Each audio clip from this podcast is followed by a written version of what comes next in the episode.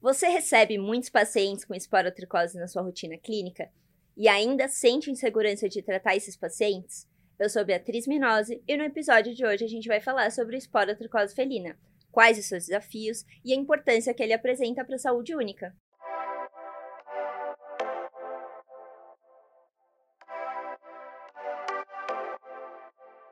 A esporotricose é classificada como uma micose causada pelo fungo do gênero Sporotrix e considerada uma zoonose de grande importância na rotina do médico veterinário.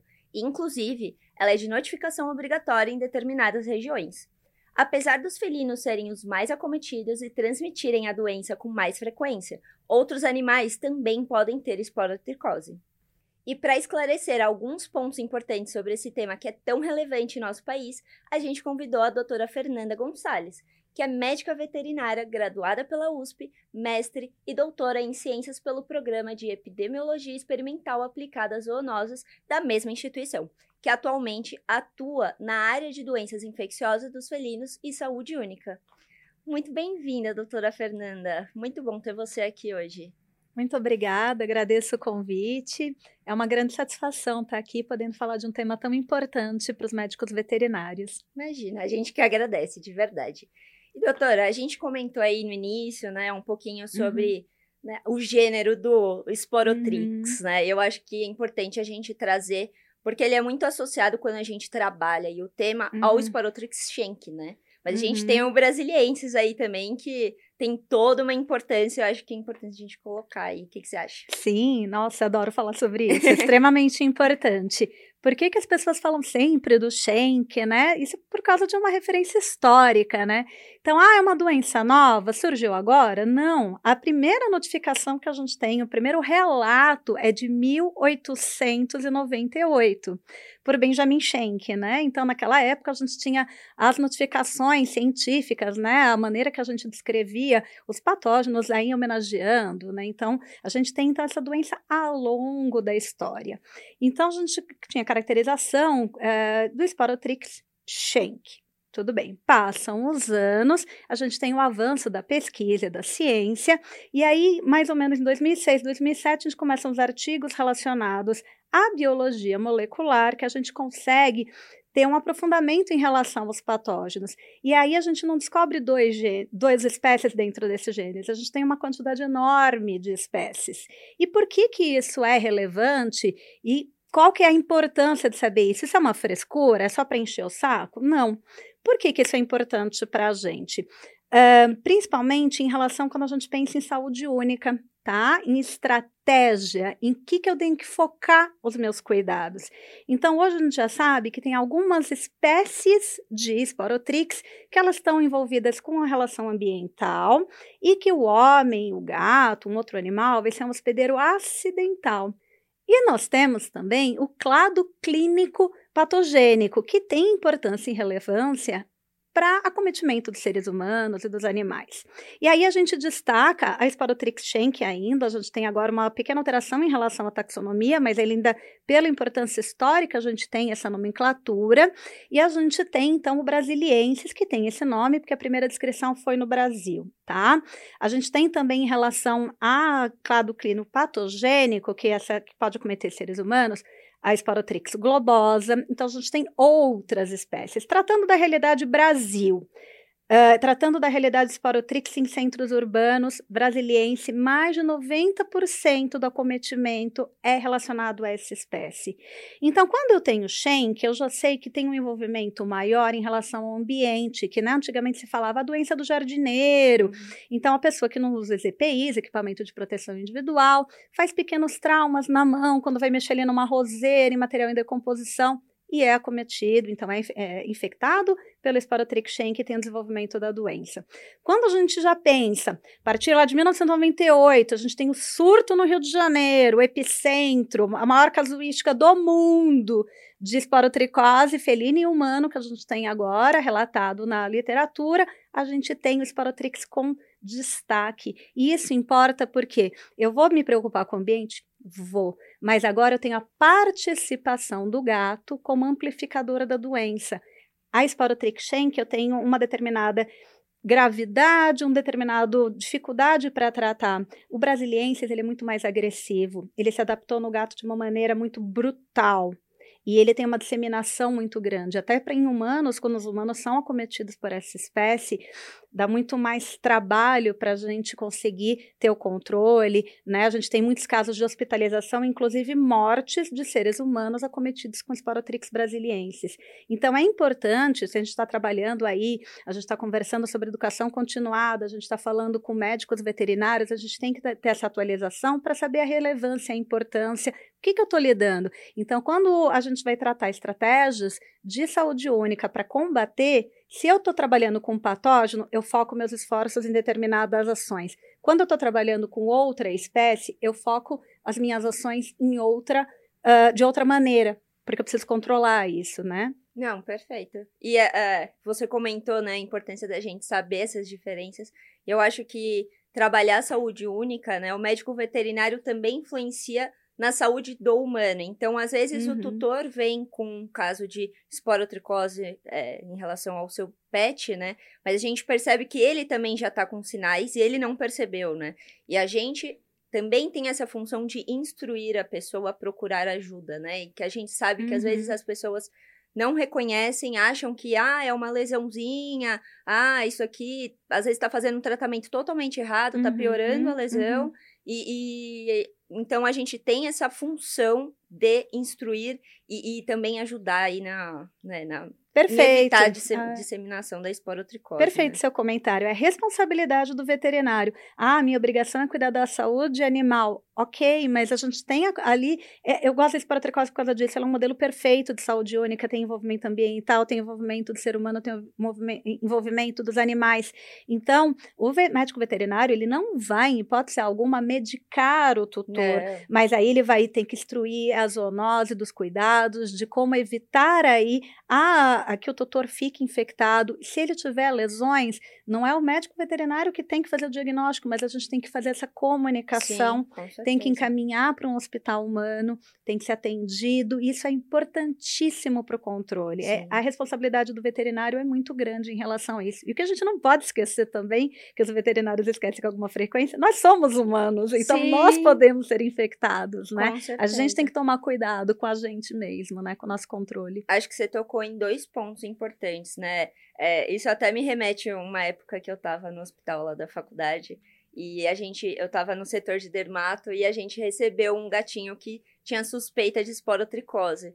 E eu lembro que foi uma colega minha que atendeu, inclusive, ela falou: professor, pelo amor de Deus, eu acho que é esporotricose, me dá uma luva, o uhum. que que eu faço, né? Tipo, primeira vez que ela estava uhum. atendendo. E foi engraçado, eu, eu lembro muito dessa situação, porque ela tava assim num pânico e, e o professor falou, não, fica tranquila, faz. e a gente vê, tipo, dois extremos, né? É, e eu acho que como que a gente faz com que o médico veterinário se sinta seguro para é. atender no seu dia a dia, é. sem o medo e, e sem é, correr o risco de contrair, né? É, se a gente for ver, é, é, muito interessante, a gente tem vários artigos já relacionados a essa questão de vulnerabilidade social, econômica, quem são os grupos de risco, e no Brasil o grupo de risco são principalmente mulheres e pessoas que lidam com animais, então não necessariamente só médicos veterinários, médicos veterinários, banhistas, protetores, pessoal que trabalha em ONG, é, e isso é bem interessante. A relação de mulheres não é porque as mulheres, em relação ao hormônio, qualquer coisa, não é relação uh, em sociedade brasileira, perfil, tá? No geral, não estou especificando uh, caso a caso, mas assim, quando a gente faz esses uh, estudos epidemiológicos para ver perfil, por quê? Porque no, no, perfil que a gente tem é, brasileiro, muitas mulheres ficam em casa, ou as que têm trabalho, saem, não são as pessoas que cuidam do lar, dos filhos, uh, são as pessoas que cuidam dos animais. Então, é o que medica, é, então é o que tem contato direto com a lesão, uhum. né? Então, por uhum. isso que a gente acaba sendo mais acometido e o pessoal que lida diretamente com, com os animais, né?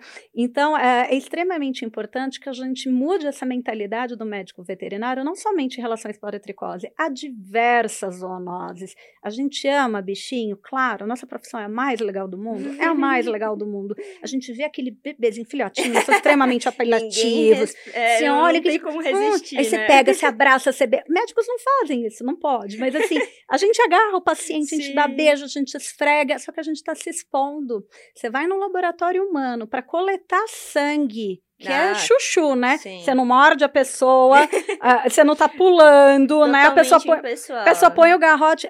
Você não vai ver nenhum técnico de enfermagem, enfermeira, pessoa que vai coletar o seu sangue sem luva. Por que, que ela está fazendo isso? Porque ela está preocupada com a saúde dela.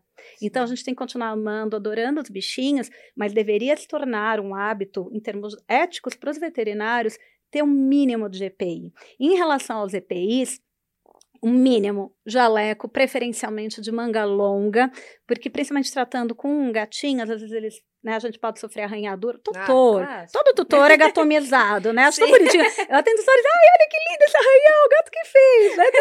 Já tem a história, Já né? Tem, tem história. E ai, foi de amor. E você fala, claro, é um amor um pouco agressivo, mas fofinho, é o jeito dele, faz, faz parte, parte, tava brincando. Sim. Uh, mas, mas a, gente, a, gente, não pode. A gente não pode. Então a gente né? tem que usar, a gente tem que, não pode esquecer isso, tá? Tem que usar jaleco uh, de manga comprida. A gente tem que estou suspeitando de uma zoonose em potencial, a gente também não vai pegar esse jaleco, a gente vai ter vários jalequinhos onde a gente está atendendo. Exato, a gente não.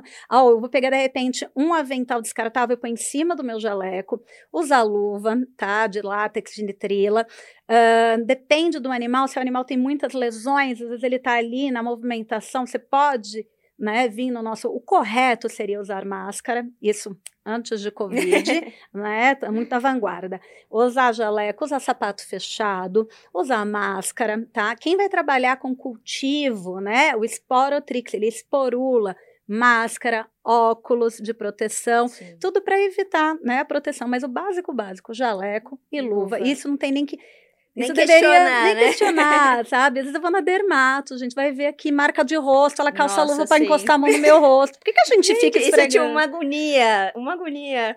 Porque você chega o animal cheio de lesão, e eu, eu vejo o pessoal com a mão e falo, gente, você não sabe nem o que é isso. É, e assim, tem que parar com essa mentalidade. Eu já escutei isso, infelizmente, de alguns colegas, de não, veterinário não tem frescura, tem que pôr mesmo a mão. Então, Até gente. certo ponto. Eu acho, eu acho que assim, né? assim, não, a gente vai pôr a mão, mas eu vou pôr a mão com a luva. Sim. Né? Sim. Porque a gente tem que preocupar com a nossa saúde. né? Então, isso é uma coisa super importante. A gente tem que parar de. Gente isso é não sério. tem bola de cristal para saber o que aquele cristal, animal tem, né? Então... O que ele tem, se ele vai te transmitir alguma coisa ou não. Isso é um respeito com nós mesmos, Sim. né? A gente respeita tanto o bicho, falta respeitar a nossa própria saúde, né? Com certeza. E, Fernanda, voltando um pouquinho aí no, no nosso claro. assunto que a gente vai, vai, vai indo, né? Mas sem problema. Assim que é bom. É, você comentou muito da, da dos gatos, né? Uhum. Até mesmo quando a gente tava falando quem cuida tudo mais. É, em relação ao esporotrix, é, na esporotricose, a gente relata muito o gato. Sim. Mas e outras espécies, né? Por que, que a gente não vê tanto ou não é tanto, tão comum? Isso. Então, como eu te falei, como é uma doença que a gente tem aí um período de longo, de período muito longo na história da descrição da doença, a gente tem relatos na literatura de diversos animais acometidos, alguns relatos muito pontuais em que até a gente questiona, poxa, mas só teve um caso, será que qual é a relevância disso, uhum. tá? Uh, o que a gente tem, principalmente, todos os mamíferos a gente são, seriam uh, mais suscetíveis a desenvolver esporotricose, tá? uhum. tá? Uh, e aí a gente tem dos animais pensando em seres sinantrópicos, pensando em centro urbano, pensando na, na, na, nas nossas grandes rotinas, o que, que a gente teria que pensar?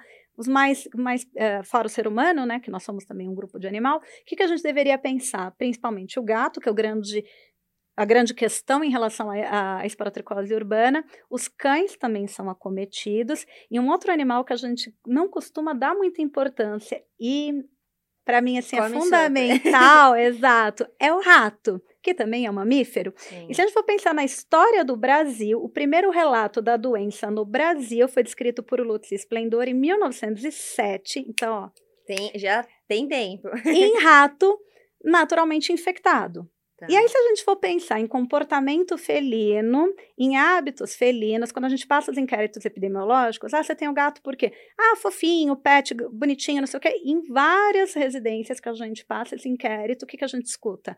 E para controle pega... de roedores. Sim.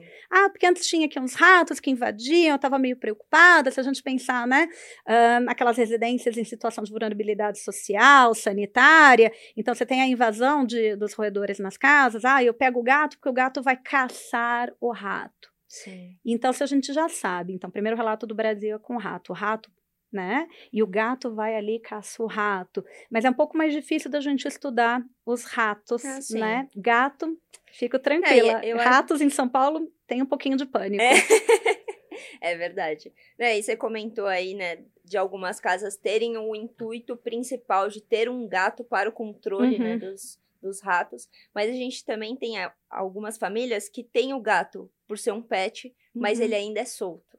Ah, né? Ele ainda querido. tem con contato com a rua e ele e deixa ele exposto. Às vezes a pessoa uhum. não, te, não tem o objetivo do controle do rato, mas deixa o seu animal exposto uhum. ao rato, né? Se você me perguntar, temos diversos desafios em relação à saúde única, né? Que envolve pessoas, uh, principais, fo principais focos são em áreas de vulnerabilidade social, sanitária, então temos muitas outras questões que não só a esporotricose na região, mas se você me perguntar, minha, minha uh, uh, opinião pessoal, qual é o maior problema em relação à esporotricose? posse responsável e manter os gatos domiciliados e não semi-domiciliados. Uhum. O que eu mais escuto, tem algumas casas que realmente, assim, você também, né, não, adianta ser tão ferro e fogo. A gente fazendo trabalho de buscativa em algumas regiões, principalmente de Guarulhos. Então, o que, que é uma buscativa? Uh, você recebe, então, uma solicitação falando: olha, eu tenho um gato que está suspeito, mas às vezes a pessoa não tem condição de levar uhum. no, numa zoonose para fazer o diagnóstico. Poxa, o outro gato também tem lesão, a pessoa tem lesão. Então, tá. Então, faz uma força-tarefa, vai lá na região para coletar, uh, fazer o diagnóstico dos gatinhos e avaliar. Às vezes você entra na, nas residências e fala, puxa, é um cômodo, é, sabe, tem uma família grande, né? Você tem ali um pai, uma mãe, às vezes, falando genericamente, três filhos, um gato e um cômodo, dois metros quadrados. Onde que ele vai enfiar esse gato? Né? E não é um gato, a maioria tem, tem quatro, tem cinco. Ah, não, mas eu não tinha esse gato, ele entrou em casa, comecei a é. alimentar é. e veio. Então a gente tem isso, é uma questão também que é muito mais ampla em relação do que só as pessoas de, de, que estão em vulnerabilidade social. Então, às vezes eu converso com tutores que não têm restrição financeira, mas têm essa mentalidade. O gato quer dar uma voltinha. Hum, sim. eu, é eu respiro fundo e eu falo assim, gente, você faz tudo que você quer na sua vida, por que, que o gato tem que fazer tudo que ele quer na vida dele? Sim. É claro, isso no mundo perfeito do gato, ele vai ter a vida louca dele, vai, vai dormir durante o dia, à noite vai, vai vadiar, vai encontrar a turma dele, vai brigar. Só que o que a gente tem? Exposição à violência, as pessoas judiam tem muitos mostrados em relação aos gatos, ele pode ficar num buraco, não conseguir sair. Isso pensando em outras doenças, FIV, FeLV, esporo. Então, para mim, o grande desafio é posse responsável, você entender a sua responsabilidade enquanto tutor, que você tem que confinar, e esse animal é tua responsabilidade, então ele não pode sair da voltinha uhum. porque ele está com vontade. Não, e a gente pode achar outras alternativas, né? Sim, eu vejo hoje super comum um o pessoal levar para passear gato, né? Eu acho isso muito legal. Eu acho que a gente pode procurar outras alternativas. Você pode fazer um cercadinho, passar. você pode tentar fechar, então depende da tua realidade, você, você brasileiro é criativo, sim, não é? Sim, sim. Então teria que assim, para mim isso é um grande problema, é a parte de educação e como você vai tirar essa grande verdade que as pessoas têm que o gato tem que passear. Sim. Ele pode gostar, mas assim, não é bom, não é, não é saudável. saudável. É. E a gente está pensando em saúde única, a gente está pensando em um problema que vai muito mais do que uma doença de um gato. E aí ele vai disseminar para os outros gatos, ele está contaminando o ambiente. Não, e aí, caso, você pode passar até para você, né? Você está colocando a sua saúde, a sua saúde em risco. Em risco. Né? Então é muito complicado isso, e isso para mim é o grande desafio, convencer as pessoas que elas têm que manter os gatos confinados. Isso é um grande desafio. É verdade. e aí, pensando ainda, falando um pouco dos uhum. gatos, uhum. a gente falando dessa transmissão, principalmente para os humanos, né, para os tutores. Sim. É, por que, que, o gato tá tão atrelado a essa transmissão? Também é pela questão dele estar, tá, é, assim, mais associado aos ratos, como você comentou? É, tá isso do rato é uma grande hipótese que a gente tem, porque uhum. a gente uhum. tem ratos, é, desenvolvem esporotricose, gatos né? A gente, para fazer uma associação mais direta, a gente precisaria de mais estudo um pouco é difícil de trabalhar com os seres sinantrópicos, com, com os ratos, teria que fazer, enfim, captura de ratoeiras, uhum. enfim, é, é uma coisa um pouco mais complicada, mas extremamente interessante, acho super importante. Em relação à esporotricose, o que a gente tem que pensar? Ele é um fungo dimórfico, ele muda de forma, então ele tem uma forma micelial ambiental, e aí no e determinada temperatura, 25 a 30 graus, e no gato, nos seres humanos, ele desenvolve forma leveduriforme, 30, acima de 30 graus, são temperatura 36, 37 graus. Então, a gente já tem aí uma vantagem desse fungo em relação a a amplificação em, em, em, hospedeiros vertebrados em mamíferos. Então, essa espécie consegue se adaptar a, a, a, a aos gatos, né? é, gato, cachorro, seres humanos. O uh, que, que a gente sabe? O gato a gente não sabe por que, isso é um grande, uma, uma grande dúvida que a gente tem, por que, que o gato desenvolve formas clínicas tão agressivas. Quando a gente pega amostras de histopatológico que a gente consegue visualizar as formas de fungo, a gente pega de um cachorro, de uma pessoa e de um gato, a proporção do gato é brutal. É uma quantidade incrível, enorme. Ele se adaptou no gato de uma maneira e o gato não consegue controlar gigantesca. A gente sabe que isso, principalmente com brasilienses. Tá. Por quê? É um grande mistério. E aí, como ele tem uma quantidade gigantesca ali de formas leveduriformes, então de esporo, ele tem uma chance maior de transmissão do que, por exemplo, cães. Cães, a gente tem relatos pontuais na literatura, tá? E assim, quando a gente vê as lesões nos cachorros, são lesões mais fáceis, mais controladas. No gato toma uma proporção toma, é. absurda, assim, dá uma destruída no gato se você demora para começar a tratar. Viu aquele gato tomado na Exato, rosto, você perde plano nasal, focinho, orelha, assim, é uma coisa muito agressiva. Se a pessoa vê, ela nunca mais vai esquecer essa imagem, Sim. né? Então, esse é um grande mistério. Por que, que isso está tão relacionado? Mas a gente tem essa capacidade desse fungo de acometer.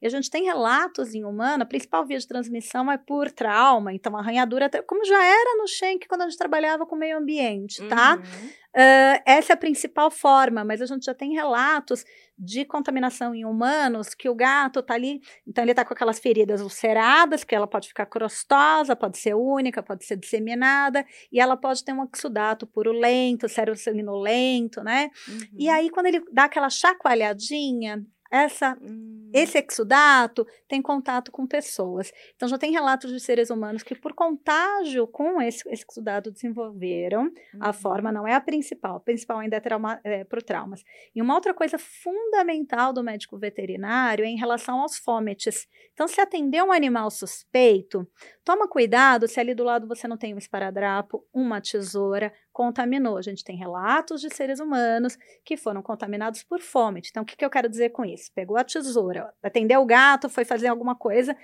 aquele exudato do gato, a secreção da ferida, teve contato com a tesoura. A pessoa fez um trauma hum. na mão com a tesoura, inoculou o esporotrix. Tá? Então, assim, é, é, bem interessante isso, essa complexidade da transmissão e da amplitude. E por isso que a gente tem que saber a espécie, por isso que a gente tem que Sim. estudar qual que é o mecanismo? Por que, que o sistema imunológico do gato não consegue controlar né, o gato? Então, a gente vê na pele do gato, mas a gente já sabe que quando a gente tem pontual, focal é muito mais difícil de ser isso, mas é uma afecção que é sistêmica para o gato também. Sim. Quando a gente faz necrópsia, a gente faz histopatológico, a gente faz lavado bronquial de gato, a gente encontra formas leveduriformes. Quando a gente faz estopato, a gente vai, ah, tem cérebro, fígado, rim, tem todos os órgãos. Então, dissemina que a gente vê a pele. Sim, é o mais é, visual, é o primeiro contato que você visual. tem, né? Para você depois e estudar com, mais. E né? se a gente pensar nos pets, a gente tem esse contato muito próximo. A gente quer, aí vem aquele gatinho sedutor esfregando em você, se fala, ai, como ele é lindo, ele me ama. Só que ele tá com uma lesão. Então Sim. a gente não pode deixar ter contato da nossa pele com a lesão. Isso, isso é difícil, porque o tratamento Sim. é longo também, né? Muito longo. a gente vai chegar né, nesse uhum. ponto do tratamento. Mas, Fê, voltando aí um pouquinho no assunto que a gente está falando de transmissão, uhum. você comentou aí muito do da transmissão para o humano, né? Da Sim. questão do trauma. Pro felino, ele também Hum. precisa desse trauma prévio? É, a pele, ela precisa estar, é, de alguma forma, né, ter alguma lesão ou alguma outra doença prévia para que Uhum. ele esteja suscetível a, a adquirir né, o esporotrix ou ele consegue de forma natural, né, a pele intacta? Tá, voltando para os inquéritos epidemiológicos, que às vezes o veterinário clínico, eu sou clínica também, eu adoro, mas falar que coisa chata falar de epidemiologia, mas a gente entender Não, a é doença é precisa, né? Quando a gente vai avaliar, por exemplo, o nosso grupo de estudo fez um, um trabalho com os animais e a gente foi ver isso. Ah, então o que a gente ia verificar? Mais ou menos faixa etária, ah, né? Porque às vezes a gente não consegue precisar, muitos, o, o tutor vira e fala, ah, chegou em casa. Então não sabe a data de nascimento exato, mas a gente vê que a maioria ah, são animais jovens, mas aí a gente também vai pensar esses animais semidomiciliados, então são animais mais jovens mesmo. O que, que a gente vê, tá? Isso bate com, com os relatos da literatura. A gente tem uma, um número maior de gatos machos inteiros Tá. tá? Aí a gente vai pensar, tá, o correto seria eu estar ali acompanhando, ter câmeras, vendo como que tá a transmissão. Mas o que, que a gente vê? Eles têm conflitos, eles têm atritos, eles têm briga. Por quê? Por território, por fêmea, tá? Então, esse é o perfil que a gente tem epidemiológico. Ah, gatas fêmeas podem ser acometidas? Óbvio. Gatos idosos podem ser acometidos? Óbvio que podem. Qualquer gato pode ser acometido. Uhum. Mas esse gato que é inteiro, que está ali na rua, o que, que a gente vê? A gente vê que tem uma proporção maior. Então, a gente pega um número, sei lá, ah, de 200 gatos. Aí você vai fazer ali, vai traçar o perfil, 150 são machos inteiros. Então, Uhum. dentro das medidas que a gente está pensando, então, vamos pensar em saúde única. Eu quero combater. Então, eu tenho que focar a minha atenção no gato, eu tenho que fazer estimular a esterilização desses animais, e isso pensando em saúde única para milhares de Sim, né, dúvida. populações descontroladas, né, que a gente tem, a multiplicação, o número que cresce de filhotes é absurdo. Então, para várias questões em saúde única, a gente tem que estimular a esterilização dos animais, né? Uhum. Ah, então, esse é o perfil que a gente tem, de gato macho inteiro. É o que mais tem, mas qualquer gatinho pode ser acometido. tá? Perfeito. Tá ótimo. e Fê, é, aproveitando que a gente falou Sim. das lesões, né? Uhum. Como que a gente faz um bom diagnóstico da esporotricose? Porque a gente Tá. falou, ah, é muito comum vir o gato com aquela lesão característica. é, Isso. mas se basta Ela é isso- característica, mas ela não é patognomônica. Então. Isso é esse ponto que você está tocando, Bia, é fundamental. Por Porque às quê? vezes a gente se limita, né? Exato, porque é assim que acontece. Então, por exemplo, quando eu estava na graduação, o que, que o meu professor falou? Falou errado? Não, era outra realidade, né? Sim. Gente, vocês não vão ver gato com esporotricose. Eu vou dar esse assunto, mas assim, ai, não pega. Não Ai, acredito. Isso é, eu adoro isso, que é evolução. Porque na época que eu era aluninha, né, realmente, é, era difícil de ter. Mas isso me pegou. Tem algumas coisas que eu gravo na memória, nem sei porquê, né? Anos depois vou trabalhar no doutorado com isso, né? E hoje é outra realidade. Hoje, viu a lesão serosa, a primeira coisa que você vai pensar é esporotricose, tá? Ah, se for no Rio de Janeiro, tô trabalhando em Guarulhos, é esporotricose. Calma, são áreas que a gente tem uma concentração gigantesca, sim. Antes, quando você tinha lesão, ah, tem o nariz de palhaço, ah, tem um aumento eh, em relação ao plano nasal, ah, e criptococose. A criptococose continua existindo, Uhum. né? E aí, o que, que a gente tem? A gente não pode esquecer do diagnóstico diferencial. Sim. Ah, essas lesões são patognomônicas? Patognomônica é eu olhei, identifiquei, é única. Uhum. Bati, eu remeto direto à afecção. Não, não são. Então, o que, que, que, que pode confundir o aspecto clínico? Aí depende também da região que você está. Criptococose, histoplasmose, que são outras doenças fúngicas, micobacteriose, neoplasias, que também antes era uma questão que a gente falava muito mais do que hoje. Então, neoplasias, principalmente de células escamosas, pensando Uhum. carcinoma de células escamosas. que mais? Leishmaniose, tem crescido muito o número de ocorrência de casos no Brasil. Então, não dá para a gente bater o olho e a gente falar pela, pelo aspecto clínico. Sim. E aí, o padrão ouro, se olhar em literatura, ainda a gente tem como padrão ouro a cultura fúngica, que é um espetáculo. E tem, e assim, não existe diagnóstico perfeito, né? Por que, que é um espetáculo? Porque você faz ali o organismo crescer, e aí, como eu te falei, como ele é dimórfico, dá para você fazer a conversão, dá para você pegar ali leveduriforme, dá para você, depende da temperatura, é super interessante, isso principalmente em termos de pesquisa, eu adoro. Você Uhum. vê ali no microscópio, então na parte micelial que parece uma margaridinha, quando ele tá leveduriforme parece um charutinho, é lindo de ver. Só que qual que é o problema que a gente tem em relação a isso? Eu preciso ter um laboratório. Sim. Eu preciso ter, então, um biólogo, um médico veterinário, uma pessoa que está ali habilitada para trabalhar com cultura fúngica. Uh, que mais? Eu preciso ter viabilidade, é crescimento fúngico, ele tem que estar tá vivo e eu tenho que fazer ele crescer. Então, o que eu quero dizer com isso? Se o animal já está com uma, um tratamento antes, prévio, seja tópico ou seja oral, ele pode dar um falso negativo. Então, não cresceu porque você já tem interferência do agente uhum. ali, farmacológico em cima.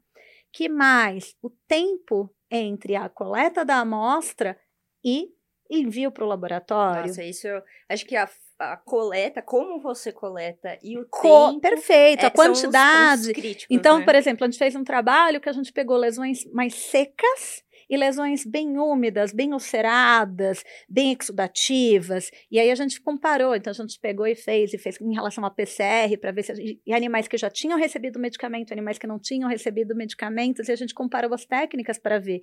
Uhum. Então o ideal seria sempre fazer exames paralelos, mas aí a gente fica numa dificuldade em relação a isso, em custo. Então, na cidade de São Paulo, por exemplo, uh, o DVZ, que é a Divisão de Vigilância Sanitária, do CCZ, que é o controle de centro de controle de zoonose, gente, é muito nome, né? É. A zoonose. Uhum. Então, como é um problema de saúde pública, que é muito maior do que só a doença do gato, uh, eles fazem o diagnóstico gratuitamente. Então, se de repente você tá, fica na Zona Norte, o laboratório, ah, você está na Zona Sul, você pode pegar, putz, mas eu não tenho meio, a gente é difícil de você ter uh, na rotina clínica o meio de cultura para fungo, sim, para sim. mandar, né? Então, às vezes você tem, sei lá, um meio de Stewart, que que é para bactérias. Pegou ali, não contaminou, uh, fez ali a asepsia, calçou luva, coletou, colocou no meio de Stuart, manda o mais rápido possível, manda teus dados. Isso é maravilhoso, porque você está notificando que você tem um caso suspeito. Aí eles vão fazer, o Edebrando faz o diagnóstico, ele fez o diagnóstico, ele te manda por e-mail, e sem custo tá? Você tem aí o trânsito. Depende da tua realidade, uh, você pode falar assim, poxa, mas eu tenho aqui, eu sou dermatologista, eu tenho um microscópio, eu quero fazer um imprinting, eu quero fazer uma citologia. Uhum. Tem alguns trabalhos, principalmente a Isabela Gremião da Fiocruz, ela faz muito comparativo de a ah, sensibilidade, porque também vem técnica da pessoa, cerca, tem alguns trabalhos que dizem 50% comparando com a crescimento fúngico, outros 80, você pega uma média de 70% uhum. que você vai ter efetivamente de acerto da citologia, mas ele seria uma triagem. Então, tá. eu estou suspeitando, então eu faço ali o imprint, eu faço a citologia, eu coleto o meio de cultura, porque a cultura, para ela te dar o resultado negativo, ele vai liberar em 30 dias. É. E, e o gato vai ficar 30 dias, sim. É. E você pode ter todos esses problemas que eu te falei em relação Sim. à cultura. Então, você faz um imprint, mas, por exemplo, se você tem aí uma histoplasmose, uma criptococose, a apresentação ao microscópio vai ser meio semelhante. Então, Ainda é complicado, gera, dúvida, gera né? dúvida. Você tem outros métodos diagnósticos? Tem. A gente tem. Uh, hoje a gente já tem desenvolvimento e estabelecimento de método sorológico é, histopatológico, qual o grande problema do histopatológico? É invasivo, você vai ter que anestesiar, retirar ali Sim. um fragmento, também não é tão rápido. Então, assim, o que é importante é você verificar na tua região qual que é o melhor diagnóstico que eu consigo fazer. É, o que você tem, o que você suporte, tem de né? suporte, tá? Mas não fechar diagnóstico com base só no aspecto clínico, tá? Sim, e por que, que isso também é importante? Primeiro que você está trabalhando corretamente, você não está às cegas, né? uhum. né? Uma coisa que eu escuto com muita frequência, ah, veterinário não é valorizado. A gente tem que se valorizar. Uhum. Você acha que o médico humano vai tratar assim? Ah, essa lesão eu acho que é isso. Não pode. Não pode. Você tem que estar tá ali. Ah, mas eu não tenho condição financeira. Tá conversa com o teu CCZ ali da tua região e vê se eles não fazem. É Sim. problema de saúde pública, os institutos de pesquisa, as universidades federais. Então, isso que é legal de saúde única, você colabora, você conversa entre as unidades para tentar ajudar a população mesmo, sim, né? Para fechar esse diagnóstico. E aí a gente consegue ter um monitoramento. Poxa, a doença estava no Rio, agora tem no Rio Grande do Sul agora tem em São Paulo, agora tem na Bahia, agora tem no Pará, agora tem no Mato Grosso. O, desenvolvimento, né? Para onde ela está caminhando ou se ela está deixando, né? E aí você consegue. Você vai. É uma doença negligenciada, subestimada ainda, mas você consegue ter mais ou menos uma noção. Então, dentro do que a gente deveria fazer de tratamento, se você pensar a população de baixa renda e a média, pensando São Paulo, tá? De uma caixinha de tratamento de, do medicamento por mês, por gato, é em torno de 100 reais. Para você, Não 100 é. reais, ok. Mas, Será que para aquela família, 100 reais, ok? Para aquela família que tem quatro gatos, ok? Sim. Por meses. Não é um tratamento. E como ele é longo, né? Se você for ver o tratamento todo, acaba sendo um, um, um valor considerável, Então, dependendo da família. Né? Dependendo da família, é totalmente impossível da, daquela família bancar. Então, se você coloca isso como um problema de saúde única, saúde pública, você consegue fazer pressão. Em algumas cidades do Brasil, a gente já tem a distribuição com monitoramento do médico veterinário e acompanhamento gratuitamente para poder controlar a Caramba, doença no legal. gato. Tá? Então, o médico fez ali, o médico veterinário fez o diagnóstico. Se tiver caso de pessoas, encaminha para o hospital humano e já, já coleta o material e já deixa o medicamento. Então, assim, aí a pessoa já tem essa facilidade para adotar o medicamento. Uhum. Porque ela vai falar, poxa, eu amo meu gatinho, mas como que eu, com o que eu ganho, eu tento sustentar a minha família, eu vou pagar um tratamento Sim. desse? Então, aí, isso é pensando, por isso que eu te falei, medidas de saúde pública. Sim. Então, distribuição sem custo do medicamento para o ser humano e para o Para o gato, tá? Não, perfeito.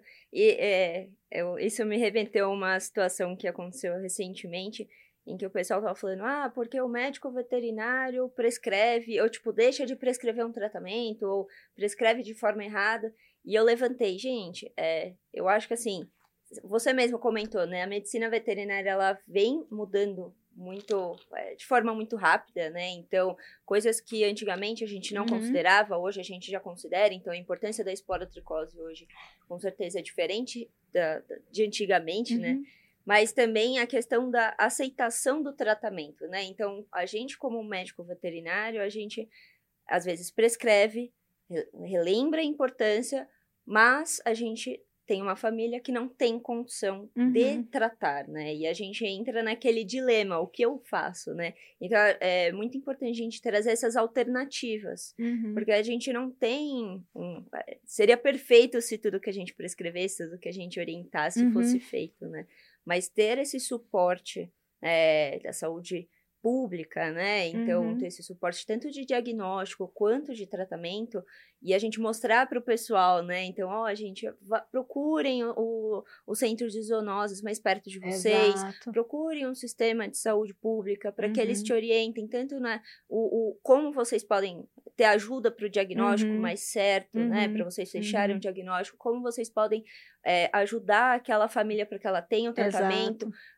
Volta no que a gente levantou no começo do, do episódio, é, a questão da gente indicar aquela pessoa para o médico. Então, olha, seu gato está com esporotricose. Uhum. Não sei se vale a pena você, talvez, não tem lesão, mas Uhum. quem sabe passar no médico, dar uma olhada, né? Se Uhum. você tem lesão, olha, essa lesão é característica, procure um médico, né? Então a gente orientar e a questão da notificação, né? Isso. Você é- comentou, a gente comentou que são algumas regiões, mas Exato, algumas regiões que já têm isso, porque assim, tá, então eu vou pegar e vou querer dar esse medicamento de graça.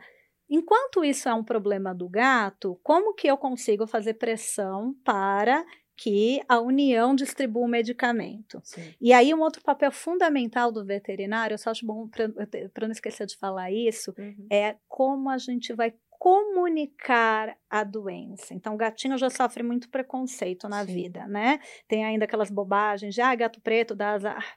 Né? É, tem que tomar um super cuidado. Super senão- cuidado. Então, se você pega e vai notificar, ai, a, a esporotricose é uma doença que é transmitida por gato. Nossa, esquece. Amanhã já tem um monte de gato um monte, maltratado, exato, jogado na rua. exato. né? E a pessoa vai se informar principalmente com o quê? Com o veterinário. Ele vai Sim. levar, e se o veterinário chega assim, de repente assusta a pessoa e vai gerar um abandono. E vai falar: tá, eu não vou matar meu gato, mas também não quero esse bicho aqui perto de mim. Sim. E joga no meio da rua. É Tá? Então, o que, que a gente tem que, tem que pensar na nossa comunicação? Como a gente vai estar falando, como a gente vai estar transmitindo isso. Então, o que, que a gente tem que falar? O gato, ele também é uma vítima, como a gente. Uhum. Ele é um amplificador, mas ele, ele, não, ele não ficou doente porque ele quis Sim. tem tratamento, a gente não tem que sacrificar inicialmente o gato. Tem algumas, alguns gatos, obviamente, que chegam num estado muito deplorável, que a gente até tenta cuidar, mas não tem condição. Mas eh, é uma doença que majoritariamente vai sim ter sucesso terapêutico. Então Sim. não vamos abandonar, a gente só vai ter que ter cuidado com a gente. E aí o veterinário também tem que trabalhar em colaboração tá? Então, por exemplo, eu tenho uma experiência maior com o CCZ de Guarulhos em relação à busca ativa, que eles fazem um trabalho fabuloso, e essa comunicação com as clínicas da região. Então, a gente não tem intenção de tratar o TIT, a gente não quer roubar o seu cliente, Sim. mas você precisa me notificar, porque aí eu pego e passo essa informação para o governo. E aí eu falo, olha, está expandindo. E aí eles conseguem implotar no mapa a região. E aí fala assim, olha, é um problema que se eu tratar o gato, eu controlo na pessoa. Uhum. E aí consegue dar medicação nessa região, uhum. tá? Mas isso eu preciso da colaboração. Então o veterinário tem a suspeita, porque muitas vezes, o que, que, que, que a população vai fazer? Não vai no CCD, vai no veterinário. E legal. E a gente tem que trabalhar em colaboração. Perfeito. Aí o veterinário vira e notifica Aí ele fala, poxa, mas é, é meu ganha-pão, eu sou clínico, continua sendo clínico, mas aqui é uma questão de saúde pública. Sim. E a gente vai dar o remédio. Você continua cuidando de todas as outras afecções do, do gato. Ah, tá. De repente, ah, o, o CCZ ele consegue fazer essa parte de uh, cultura, mas aí você pega, trabalha com as parcerias, por exemplo, o professor Anderson da Unifesp, que é micologista, ele tem, ele desenvolveu um, uma técnica de PCR de, direto para uh, Schenck, para brasilienses e para globose. Então, ele consegue determinar de um custo baixo, porque ele já tem todo o equipamento, consegue fazer parceria e já te fala, olha, e é esse. Já, a gente consegue já traçar todo o perfil. Uhum. E aí você uhum. consegue fazer pressão pública para conseguir esse medicamento, né? Então, você precisa dessa colaboração, dessa união entre os setores, os agentes públicos. Então, lá, principalmente, às vezes sai o resultado já de, de, de esporo, a gente já entrega para o tutor também.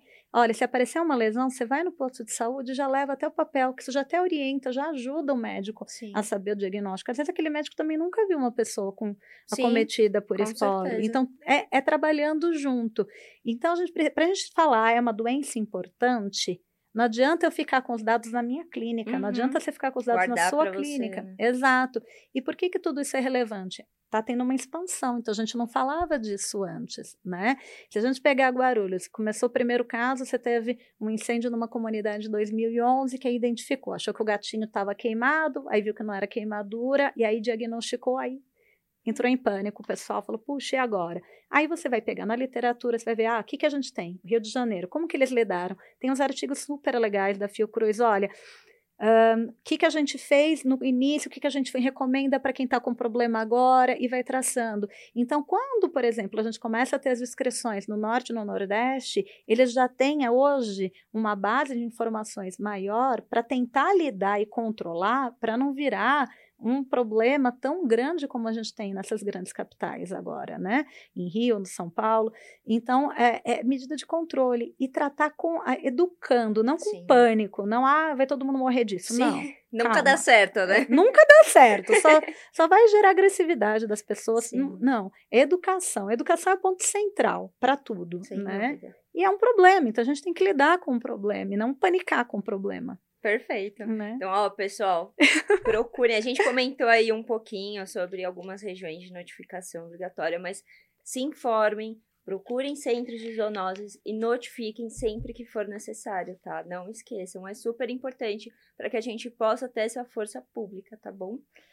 E, doutora, você comentou um pouquinho aí uhum. sobre o uhum. tratamento. Eu acho que é legal a gente falar, né? De um pouquinho de transmissão, Sim. as espécies como que é feito o tratamento, se tem, uhum. assim, né, o fármaco que, que tá mais efetivo atualmente, existem fármacos diferentes ou tratamentos, protocolos diferentes, dependendo da espécie do Sporotrix? Vamos pensar, uh, humanos, cães e gatos, o medicamento de primeira escolha é o itraconazol, tá? Perfeito. O uh, que, que a gente tem de exceção em humanos, principalmente? Mulheres grávidas não podem tomar uhum. intraconazol, aí vai mudar para medicamento de primeira escolha, anfotericina B. Mas isso vai ter que ir para tratamento em relação a, ao médico humano. Sim. Se a gente olhar no bulário, a gente vai ver, ah, para doenças fúngicas tem ali uma dosagem.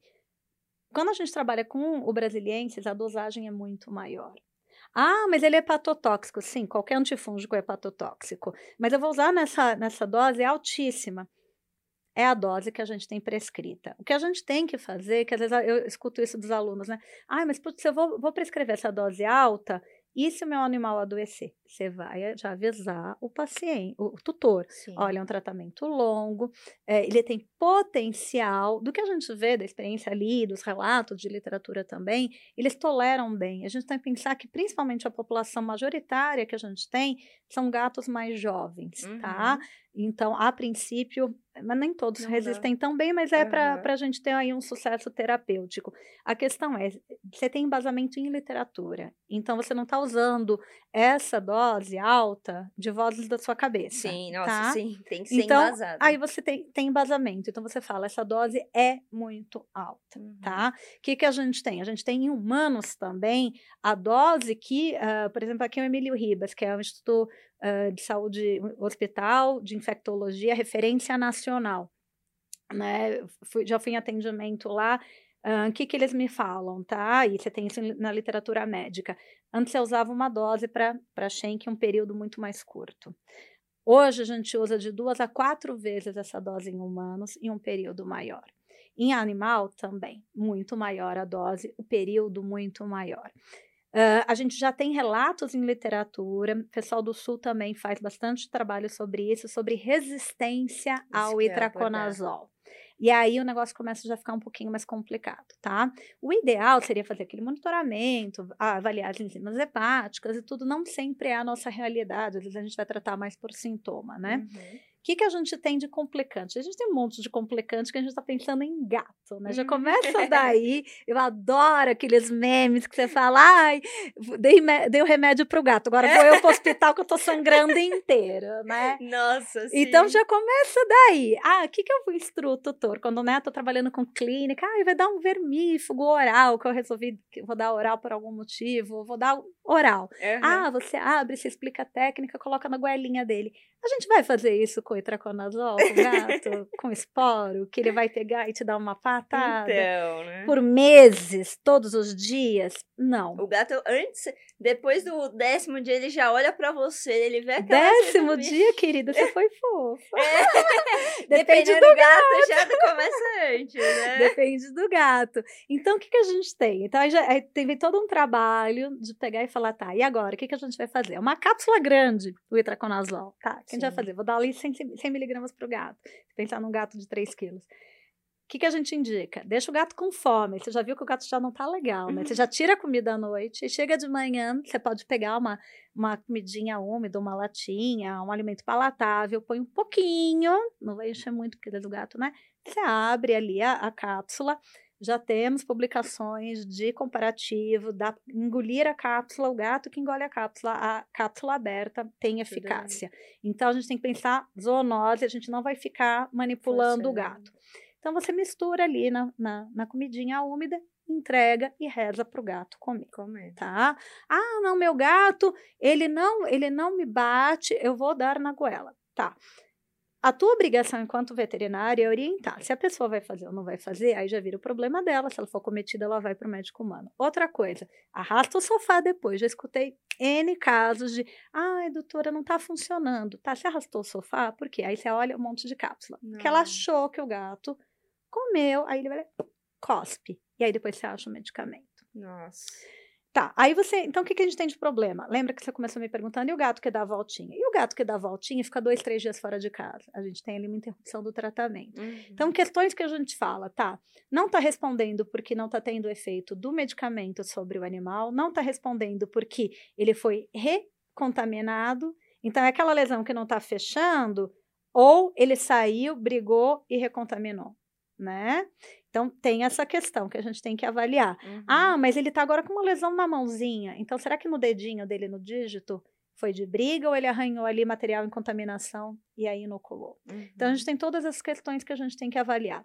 Outra questão, veterinário fala, ah, então tá, doutor vira e fala, ah, mas vai atacar o estômago? Porque quando eu tomo antibiótico, ataca o estômago.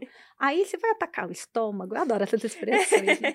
Aí, eu acho bonitinho. Aí eu falo, ah, vamos falar atacar o estômago, porque assim, né? O que importa é a comunicação, é, né? Isso que eu Aí, isso é uma coisa que eu sempre falo, gente, não adianta falar né? Você vai usar termo técnico quando tem colegas. É... Quando você vai falar com o tutor, tem que ser aquela mensagem que alcança. Né? Exato. Sim. Não, não adianta, né? Você só vai, vai gerar uma arrogância ali desnecessária. É, e ele não, não vai querer te ouvir, né? Não vai querer te Quanto ouvir. mais distante você tá, menos ele vai te ouvir. Exato. Uh, então, o que, que a gente tem em relação a essa parte dos antiácidos, tá? Uhum. O veterinário não deve prescrever nem antagonista de receptor H2, ranitidina, nem deve pre prescrever bloqueador de bomba de prótons, omeprazol junto com o tratamento, porque ele vai tende a alcalinizar o estômago uhum. e a gente está pensando no itraconazol, que ele é lipossolúvel e para absorção dele é melhor que esteja no pH a, a, ácido normal do estômago. Perfeito. Então a gente pode diminuir a eficiência do itraconazol. Então não está funcionando, mas eu estou dando o meu omeprazol todo dia. Uhum. Então é o, o itraconazol que não está funcionando, ou a gente tem ali uma, uma interferência. uma interferência do medicamento. Então, tem essas questões, tá? Uh, mas a gente já tem, sim, relato quando a gente faz cultura de resistência. que mais que a gente tem que avaliar? Como estão essas lesões? Tá. Então, se eu tenho uma lesão única, eu entro já só com itraconazol. Se eu tenho já acometimento múltiplas lesões, ah, achei o animal na rua, né? Então, acabei de adotar o animal, ele está com lesões no corpo inteiro, principalmente mucosas, a gente já tem os relatos de mucosa, nasal, oral. Pode ter genital, mas em geral o que a gente mais vê de acometimento é em mucosa nasal e oral. A gente tem um, uma dificuldade muito maior com esse tratamento. Então a gente já associa. Então, um gatinho tem uma lesão simples, a gente entra com itraconazol. A gente tem uma lesão múltipla em focinho, em mucosa, no corpo inteiro, já associa itraconazol com fotericina B. Ah, em alguns casos pontuais que mesmo assim tem resistência. Aí a gente vai discutir caso por caso. Aí já não é o geralzão, Geral, né? tá? Uhum. E essas informações que eu tô te falando, também, novamente, não tirei de vozes da minha cabeça. Sim. A gente tem artigo científico que fala, recentemente, em 2021, a gente tem um manual que foi emitido pelo grupo de uh, estudos de esporotricose, tem uma associação da Sociedade Internacional de Micologia Humana e Animal, que aí ele já fez as diretrizes do que deve ser feito. Perfeito. Tá? E aí a gente vai depois pontualmente a esse animal, o animal que eu consigo, tem um tutor, ele é responsável, eu estou dando, ele garante, a gente já viu todas essas outras falhas de tratamento excluiu. E ele não sai de casa, blá, o que, que a gente pode fazer? Aí, pontualmente, a gente pode pensar em alternativas, cirurgia, uh, crioterapia, mas assim, é pontual. O que a gente tem que uhum. ter em mente é hoje, de primeira escolha, primeiro tratamento ainda é o itraconazol, tá bom? Perfeito.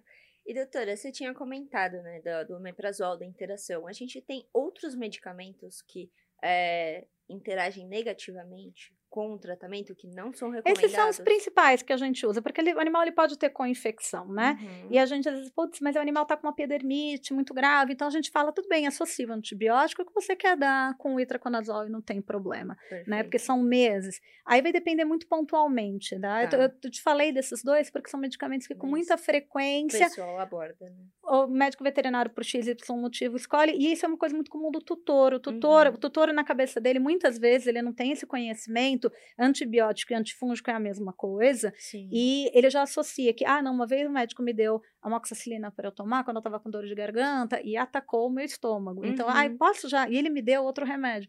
Então, esse, é, esses são os que mais me vem à mente. Né? Mas, por exemplo, a gente pode prescrever quando, aí, não, aí já sai um pouco do foco da saúde pública, pensando mais naquele gato com um tutor que já tem uma condição de dar uma estrutura melhor em termos de aporte é, médico para o gatinho. Uhum. Ah, tá, eu tô vendo que o animal tá ali com as enzimas hepáticas, não tá legal, tá aquela, às vezes a gente suspende um período, ou a gente pode associar uma silimarina, Legal. um SAMI, e não tem problema, tá? Perfeito. E a gente não vai fazer isso de primeira escolha, porque isso a gente não vai conseguir gratuitamente distribuir uhum. para o tutor, e a maioria dos gatos que a gente acaba atendendo vão bem dessa maneira, tá? Perfeito. tá? Então, assim, é para aqueles casos pontuais. Uhum. Então, essa é uma outra medicação que vezes, os colegas me perguntam, ah, e se ele precisar associar com um SAMI ou com uma silimarina, porque o fígado não está respondendo da maneira que eu gostaria. Beleza, não temos problema. Perfeito. Acho que é legal a gente abordar essas questões, porque é, eu sei que é uma dúvida que o pessoal vai sim, ter. Sim, verdade, verdade. E doutora, voltando aí para nossa rotina clínica, uhum. né? Quando a gente encontra um, um gatinho que supostamente está com esporotricose, a gente comentou sobre as EPIs. Uhum. Tem algo mais que o médico veterinário precisa fazer para tomar cuidado, para se proteger? É, como que a gente instrui também? Qual, qual, seria uma forma adequada de a gente instruir o tutor também claro. sobre a condução? Tá. Primeira coisa, evitar contato físico com a lesão, ficar passando a mão. Outra coisa importantíssima, que às vezes eu esqueço de, de falar, que você perguntou tratamento, veterinário tem ciricutico de vou limpar a ferida. Ai, sim.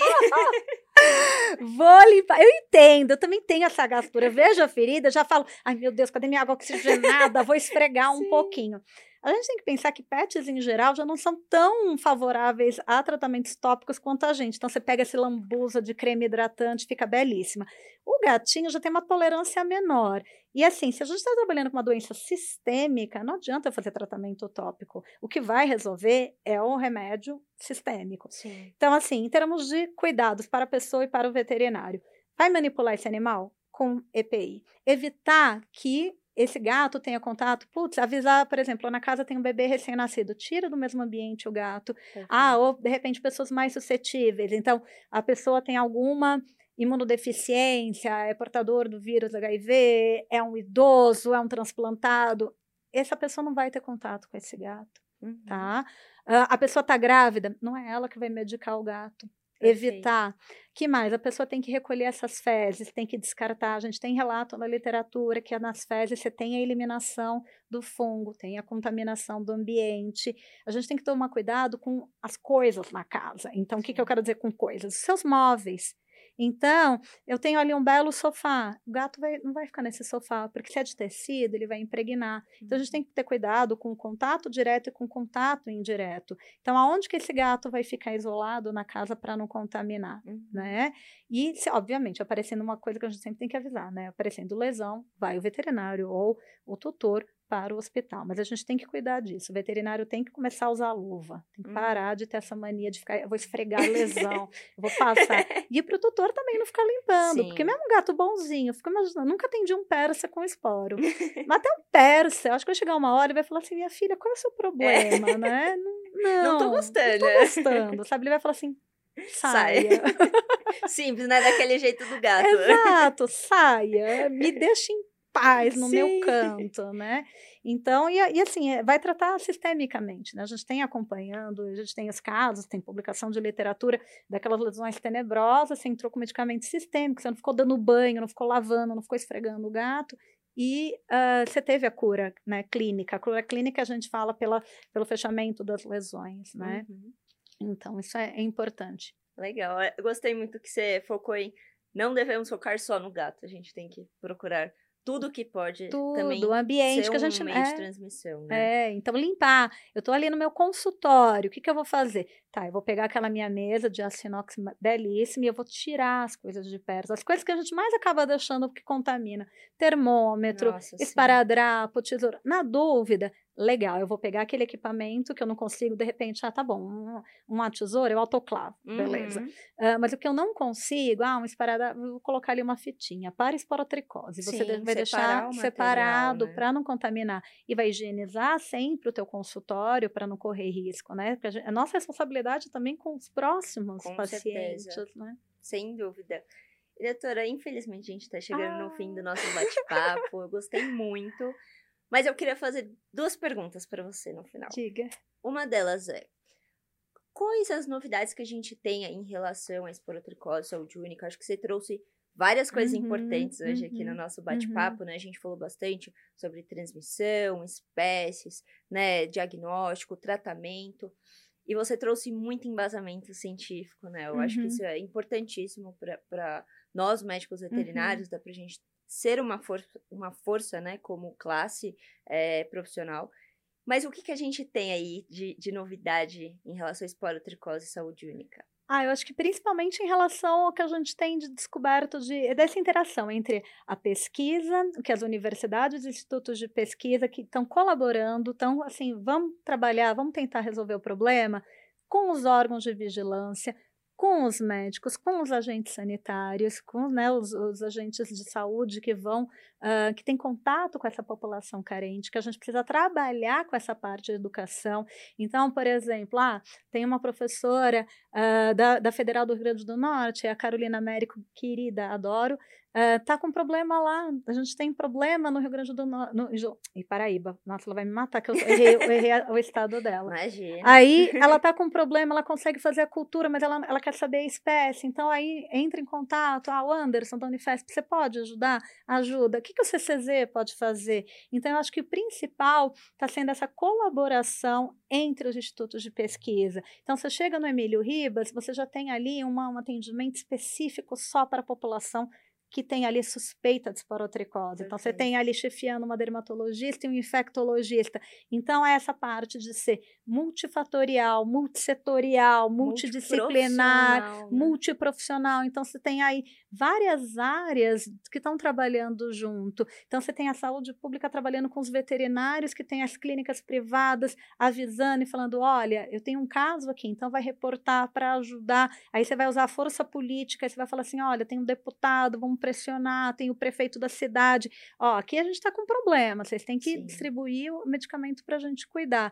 Então, eu acho que assim, em relação a, a, saúde única, de novidade que eu vejo, é a evolução que você tem dos últimos 20 anos, de como você tinha e como hoje você tem já a, essas várias forças se unindo para ajudar, para tentar com esse bem comum de controlar uh, essa doença que acomete tantas pessoas. E essa uh, divulgação, essa comunicação, interação entre a, a, gente pegando as expertises. Então, eu não posso tratar pessoas, mas eu converso com o médico, ele fala, mas como que é no gato? Então, uhum. o que, que a gente uhum. pode fazer junto, né? Como que a gente vai ajudar? E aí, um trabalho fundamental, como que a gente vai passar essa informação para a população? Como a gente vai Perfeito. conscientizar? O que, que a gente pode fazer junto, né? uhum. né? Então, não é um problema do veterinário, é um problema da sociedade. Então, você pegar essas. É, então, obviamente, a gente tende a pensar no gato, aí eu converso com um médico humano que tende a pensar na pessoa, a gente senta junto e discute. Ah, mas eu precisaria fazer isso, mas eu não tenho estrutura. Poxa, mas esse, esse instituto de pesquisa tem. Vamos conversar? Então, essas parcerias. Então, eu acho que falta um pouco disso, mais de mais comunicação ainda, mas uhum. eu vejo que tem acontecido bastante. Então, tem alguns, por exemplo, tem algum um pessoal da farmácia que já está trabalhando, isso vai ser para o futuro, mas trabalhando com desenvolvimento de vacina. Uhum. Então, eu acho que isso é muito legal. As, as várias áreas tentando focar em como a gente vai controlar, um como a gente vai. Comum, né? objetivo né? comum. Isso. Acho que é, é, bem isso, né? Todos trabalhando com uma força em comum, né? Uhum. E, doutora, para quem ainda não assim, não tem tanto contato próximo, né, com, com uhum. essas atividades, com, esse, com essa rede de suporte. Uhum. É, como, a, acho que para quem gostaria de participar, né, qual seria o primeiro lugar que elas poderiam procurar para se inteirar dessa rede de suporte? Uhum. Ah, com certeza, primeira coisa, procurar o CCZ, o DVZ, a zoonose próxima, né? Pensando Perfeito. nos médicos veterinários, Isso. né? Uh, para perguntar se tem algum trabalho, como que eles têm feito. Uh, vários CCZs, eles já tentam divulgar ali nas clínicas da região, porque é, é o que eu te falei, o tutor vai procurar primeiro ajuda com a clínica, Sim. né? Mas você tem muitos artigos científicos, as faculdades estão trabalhando ali junto, mas, putz, mas fica muito inacessível, está muito acadêmico. Uhum. Então, você quer algo mais, assim, prático, focado, né? prático no dia a dia, procura, que nem eu falei para vocês uh, o CCC de São Paulo, ele vai fazer o diagnóstico. Uhum. Ah, eu não uhum. sabia, está sabendo agora. Você pode mandar por correio, você pode ir lá entregar. Você não precisa entregar pessoalmente, você vai receber por e-mail o resultado. Então, assim, isso é uma coisa que a gente tem que difundir o sim, conhecimento, né? E os CCCs, eles têm esse trabalho, eles conversam entre eles, eles passam essas informações. Então, o que eu imagino que seja o mais fácil para a maioria da dos veterinários que estão numa rotina clínica ter acesso é perguntar. Você entra na página do CCD de São Paulo, já tem informação, tem o um e-mail que você encaminha, tem o um endereço. Então, hoje todo mundo tem acesso à internet. Joga Sim. ali, CCZ da tua região, o que que tem? Vai ter a informação falando sobre isso. Aí você vai saber se na sua cidade tem notificação ou não tem notificação. Se não tiver, avisa o CCZ, que é, essa é uma maneira de fazer a pressão para mudar, Sim. porque a gente precisava ter notificação nacional para a gente conseguir ter um controle melhor. Quanto mais pessoas falando disso, divulgando, eu vou falar, a gente consegue ter um dimensionamento melhor da doença. Você consegue saber em que ponto estamos, que ponto se, estamos? se os nossos esforços estão gerando algum retorno positivo, uhum. né? Se precisa alterar alguma etapa. É, então, e às vezes a pessoa não tem noção que, que a gente tem esse. O trabalho do, do da zoonose é muito interessante. Sim. Eles trabalham muito sobre isso em diversas frentes, no diagnóstico, na coleta de amostra, no tratamento. Então, ah, como é um problema de saúde pública, eu vejo nesse primeiro lugar. Depois, a gente tem vídeos, a gente tem vários né, assistindo esse episódio, a gente Perfeito, já pega as informações. Pega muita informação. Não é? A VetSmart fica aí com a educação continuada, que é, é, um jeito de se atualizar, né? Perfeito. Ah, de repente eu não posso ir para um congresso, ou eu não consigo ler um artigo em inglês. Né? Então, por exemplo, esse tipo Estamos de programa ajuda. É verdade. Perfeito, doutora. Muito obrigada mesmo. Ai, obrigada pelo, pelo convite. Eu acho que assim, é, eu aprendi muito com você, é, principalmente coisas práticas, né? Eu acho que é importante a gente trazer pessoas aqui que realmente estejam trabalhando com o assunto, porque traz essa vivência, uhum. traz essa atualidade. E eu acho que é o que a gente mais precisa hoje em dia, né? Principalmente para o pessoal aí que está começando a rotina, a clínica, claro. tem muitas dúvidas. Então, acho que foi um assunto super gostoso, foi muito enriquecedor, mas de forma super leve. Eu adorei, aprendi muito. Eu tenho certeza que todo mundo aqui aprendeu junto com a gente. Ah, muito obrigada, querida, pelo convite. Obrigada, Vert Smart. E eu fico muito feliz de poder estar falando de um assunto que eu considero muito importante. Sem dúvida. E continue fazendo esse belo trabalho. Sem dúvida, gente, todo mundo tem a, a ganhar com isso, né? Voltando para o assunto de saúde única, a gente aí, tanto os animais, quanto o ambiente, quanto a gente. Então, é, só reforçando e agradecendo pelo seu trabalho, pela sua equipe, né? Por todo mundo que une forças para gerar um retorno positivo para a sociedade em relação às zoonoses, né? Doenças transmissíveis, enfim. Hum, obrigada mesmo. Muito doutora. obrigada. Bom, gente, gostou de aprender mais sobre os desafios na clínica de pets? Então não perca que no próximo episódio a gente vai falar sobre ectoparasitas além da pele. O que precisamos saber. Até a próxima!